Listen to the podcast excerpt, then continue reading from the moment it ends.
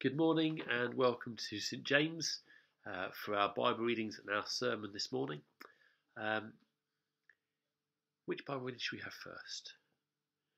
Uh, we could start with the the Acts reading, or we could go with the Gospel reading first. Okay, tell you what. Heads, it's Gospel reading. Tails is the Acts reading. Oh, it's tails. There you go. Oh, where's the camera? okay, so uh, our first reading is from the book of Acts, chapter 1, and it's verses 5 to 17, then 21 to 26. Uh, during this time, when about 120 believers were together in one place, Peter stood up and addressed them. Brothers, he said, the scriptures had to be fulfilled concerning Judas, who guided those who arrested Jesus. This was predicted long ago by the Holy Spirit speaking through King David. Judas was one of us and shared in the ministry with us. So now we must choose a replacement for Judas from among the men who were with us the entire time we were travelling with the Lord Jesus, from the time he was baptized by John until the day he was taken from us. Whoever is chosen will join us as a witness of Jesus' resurrection. So they nominated two men Joseph, called Barsabbas, also known as Justus, and Matthias. Then they all prayed, O Lord, you know every heart. Show us which of these men you have chosen as an apostle to replace Judas in this ministry, for he has deserted us and gone where he belongs. Then they cast lots, and Matthias was selected to become an apostle with the other eleven. This is the word of the Lord. Thanks be to God. And our second reading is from John chapter 17, verses 6 to 19. Jesus said in prayer, I have revealed you to the ones you gave me from this world. They were always yours. You gave them to me, and they have kept your word. Now they know that everything I have is a gift from you. For I have passed on to them the message you gave me. They accepted it and know that I came from you, and they believe you sent me. My prayer is not for the world, but for those you have given me, because they belong to you. All who are mine belong to you and you've given them to me, so they bring me glory. Now I am departing from the world. They are staying in this world, but I am coming to you. Holy Father, you have given me your name.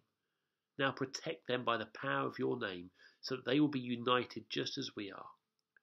During my time here, I protected them by the power of the name you gave me. I guarded them so that not one was lost, except the one headed for destruction, as the scriptures foretold. Now I'm coming to you. I told them many things while I was with them in this world, so they would be filled with my joy. I have given them your word, and the world hates them because they do not belong to the world, just as I do not belong to the world. I'm not asking you to take them out of the world, but to keep them safe from the evil one. They do not belong to this world any more than I do.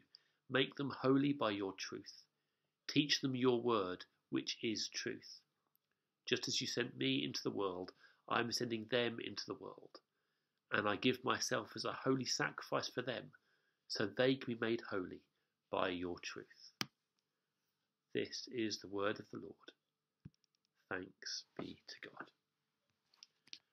So, uh, as we come to consider God's word to us, let's pray. Father, thank you that your word is truth, and we are made holy by your truth. So would you send your Holy Spirit to guide us into your truth as we consider your word? We ask it in Jesus' name. Amen. So, uh, I want to talk to you about that passage, but uh, I also want to say something else um, I might forget later. What, what, what's, mm, messages first, sermon first. Okay, heads for the sermon, tails for the message. And it's tails again. So, uh, the message I wanted to say uh, is just to say thank you. Um, St. James, I know a number of people um, have lost someone recently, um, so I'm not alone in that. But I just want to say thank you for uh, the messages, for the cards, for the calls, and for the prayers. Uh, I really appreciate your love and your care uh, as we grieve my mum. uh, and her passing last week. So thank you so much. Um, please do keep praying for us. Uh, the funeral is a week on Monday, the 24th of May. Um, but your support and your love and everything has made a real difference. So thank you. So that brings us to uh, our service today, our sermon, and our readings. Uh, specifically, the casting of lots, the uh, heads or tails effect that uh, Peter uses to choose a new apostle, to choose who will replace Judas. So this takes place uh, in the time between the ascension. Uh, so Jesus has died, he's been raised from the dead, and he's gone to be with the Father in heaven, saying to the disciples, Stay in Jerusalem and wait until you are clothed with power from on high. And so they're waiting. Uh, but on one occasion in that waiting time, uh, Peter stands up and addresses them all, 120 of them together, and says, We need to replace Judas.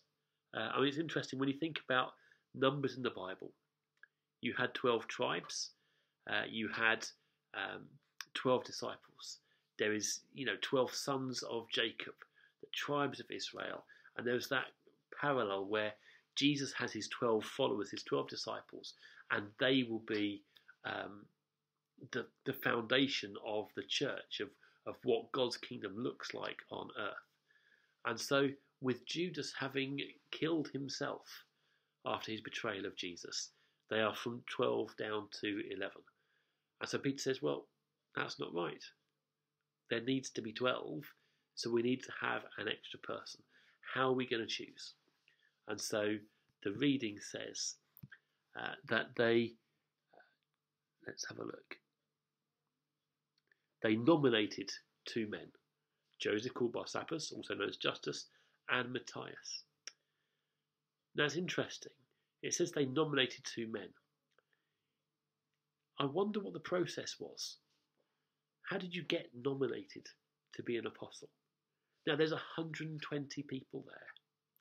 And so clearly they had some criteria for how they got down to just two. So uh, Peter says in his reading, uh, we must choose a replacement from, for Judas from among the men who were with us the entire time we were travelling with the Lord Jesus, from the time he was baptized by John until the day he was taken from us. So, clearly, one criteria is length of service. It's about someone who was witness to all that Jesus did, someone who has been around from the beginning, even though he wasn't one of the ones that Jesus called out as one of the twelve. So uh, it's interesting, often Mark in his gospel talks about um, you have the disciples, but then you have those who are following, and then you have the crowds. There's this sense of there, there being a fringe of people around the disciples who, who are around Jesus, who are listening, who are following, but they're not part of that inner circle. And actually, we know from the disciples, there's 12 of them, but only three, Peter, James, and John, went up the mountain to see the transfiguration and were invited up to see the resurrection of Jairus' daughter. So Jesus has this um, these different levels of, of, intimacy with those who would follow him, those who are uh, learning from him and want to know more of, of, of his message. So, out of these 120, clearly a number of them were people who joined them at some point over the three years, or maybe even um, after the resurrection. We don't know because the Bible doesn't tell us. So, but if that narrows it down to 40, they still get down to two. So, I'm intrigued what the X factor for uh, apostles looks like, um, where there was a panel, Peter, James, and John in a row, or with a big buzzer in front of them as people came and shared their testimony, what they did and what they'd heard, and how they'd driven out demons in Jesus' name, whatever it is. Someone going, "Oh, you're in," or "You're fired," or sorry, I, apologies.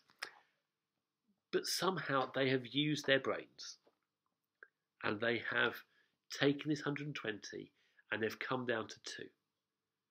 And they've gone, it could be either of them.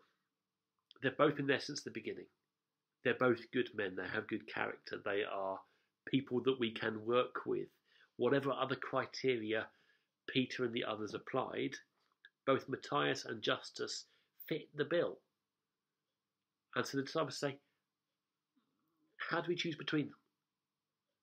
And so therefore, they effectively toss a coin. So casting lots in those days, people used stones, they used polished sticks, uh, but the idea was the same that you uh, you threw the lots, uh, or you put everything in a bag and, and you drew lots, whether you know 10 stones in a bag, five have M on, five have J on. Not they used M and J, but you see, and whichever one was pulled out, that was the one. But the idea was that God is sovereign and God could overrule in the casting of the lots. And through the Bible, and on a number of occasions uh, where people are seeking God's will, they cast lots and see see what happens, and they they follow where the lot falls. They follow random chance, and actually, um, they see God through it. So when um, uh, Achan steals the uh, silver cup from a battle in the uh, early possession of the Promised Land, they draw lots for which which tribe the person who's stolen this artifact has come from. Uh, and his tribe is called forward, and they draw lots for which clan, and it's his clan, and they draw lots for which family, it's his family, and they draw lots for which person, and it's him. So complete random chance, but each time it falls to bring out the one person. So God can overrule in chance and guides his people through it. So, at St James, are we now going to make our decisions by narrowing it down to two choices and making it heads or tails and flip a coin? No, because uh, commentators point out that although the casting of lots is done throughout the Bible, actually, this is the last time that the disciples cast lots. This is the last time that anyone cast lots. The reason being that the next time there's a big decision to make, which is about whether Gentiles can come to faith or not, and, and what message is given to the Gentiles and how that is negotiated, the letter that goes out to them says, It seemed good to the Holy Spirit and to us. So the disciples have gone from God, we don't know, heads or tails to suddenly having some confidence as they talked and as they prayed, the Holy Spirit. It felt good to the Holy Spirit that we did this. And so that's what they did. So you can see a journey where people have grown. The disciples, and we know disciple means learner, the disciples have learned to listen to the Holy Spirit. They've learned to understand the direction of the Holy Spirit and that then dictates what they do. At the beginning, their human reason takes them so far, and then they've got no more resources. And so the casting of lots, the tossing of a coin, is a way of saying, God, would, would you show us the way? But by Acts 15, the Holy Spirit has come. They have ministered in the power of the Holy Spirit for however many months you think it takes between Acts 2 and Acts 15. And actually, over those, well, we know it's years, um, they've clearly grown in understanding, in wisdom, in a sense of how to engage with what the Holy Spirit says to them. And that then leads them forward. And so that makes me think about our gospel reading today, um, which I think the lectionary has chosen because it refers to uh, the replacement of Judas and Judas being being lost. But Jesus talks about truth. He says in verse 17 as he prays, Father, make them holy by your truth. Teach them your word. which is truth. Just as you sent me into the world, I am sending them into the world, and I give myself as holy, holy sacrifice for them, so they can be made holy by your truth. So, can you detect the theme here? Jesus praying for those who come after him, praying for his disciples and for us um, by extension, that we would be filled with the truth of God. Now, we all have a ridiculous number of choices to make, um, and our society seems hell bent on providing us with even more choices, whether it's about clothing or about channels on our TV or even ways of watching television. You watch on your laptop, on your phone, on. Ah, we have lots of choices. Um, but some of them are just mundane, they're not important. But there are other choices where we can lose sleep, where we can really stress what would God have us do? Where should I work? Who should I spend time with? Um, what should I do with my money?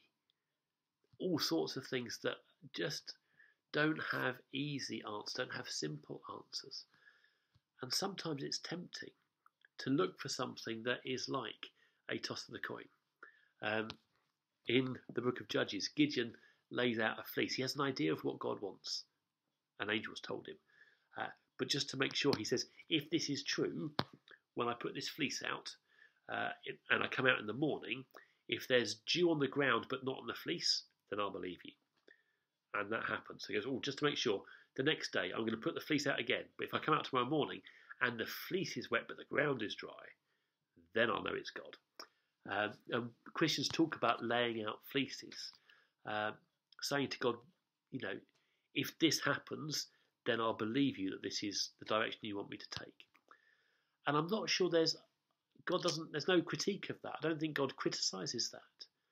Right? There's an integrity to that desire to serve God, to go where God is leading. But I think in the book of Acts we see a progression.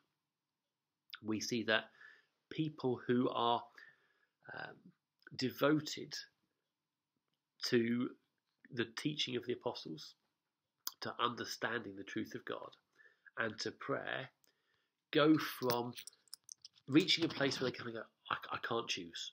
I can't choose. So we'll toss the coin, and then God will say to us, it, it's heads or tails. They move to a point where, as they pray, they reach a sense of peace about what is the right way to go. They have a sense of it is this. Now, in my experience, sometimes tossing a coin is a good way of achieving that. In that, if I think if I if I've got faced with a decision between this and this, and I say, okay, heads and tails, and then I toss the coin, and it turns out heads, there'll either be a sense of, oh, okay, or, ooh, oh, I wish it had been tails. In which case, that's probably my choice. And I should have just stuck with that in the first time before I tossed the coin.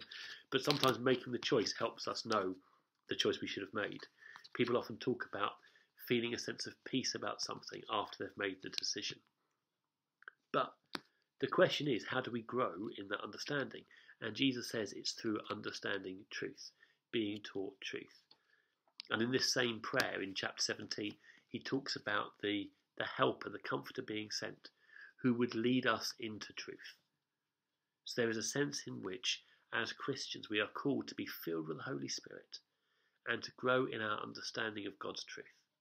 Now, that means reading our Bibles.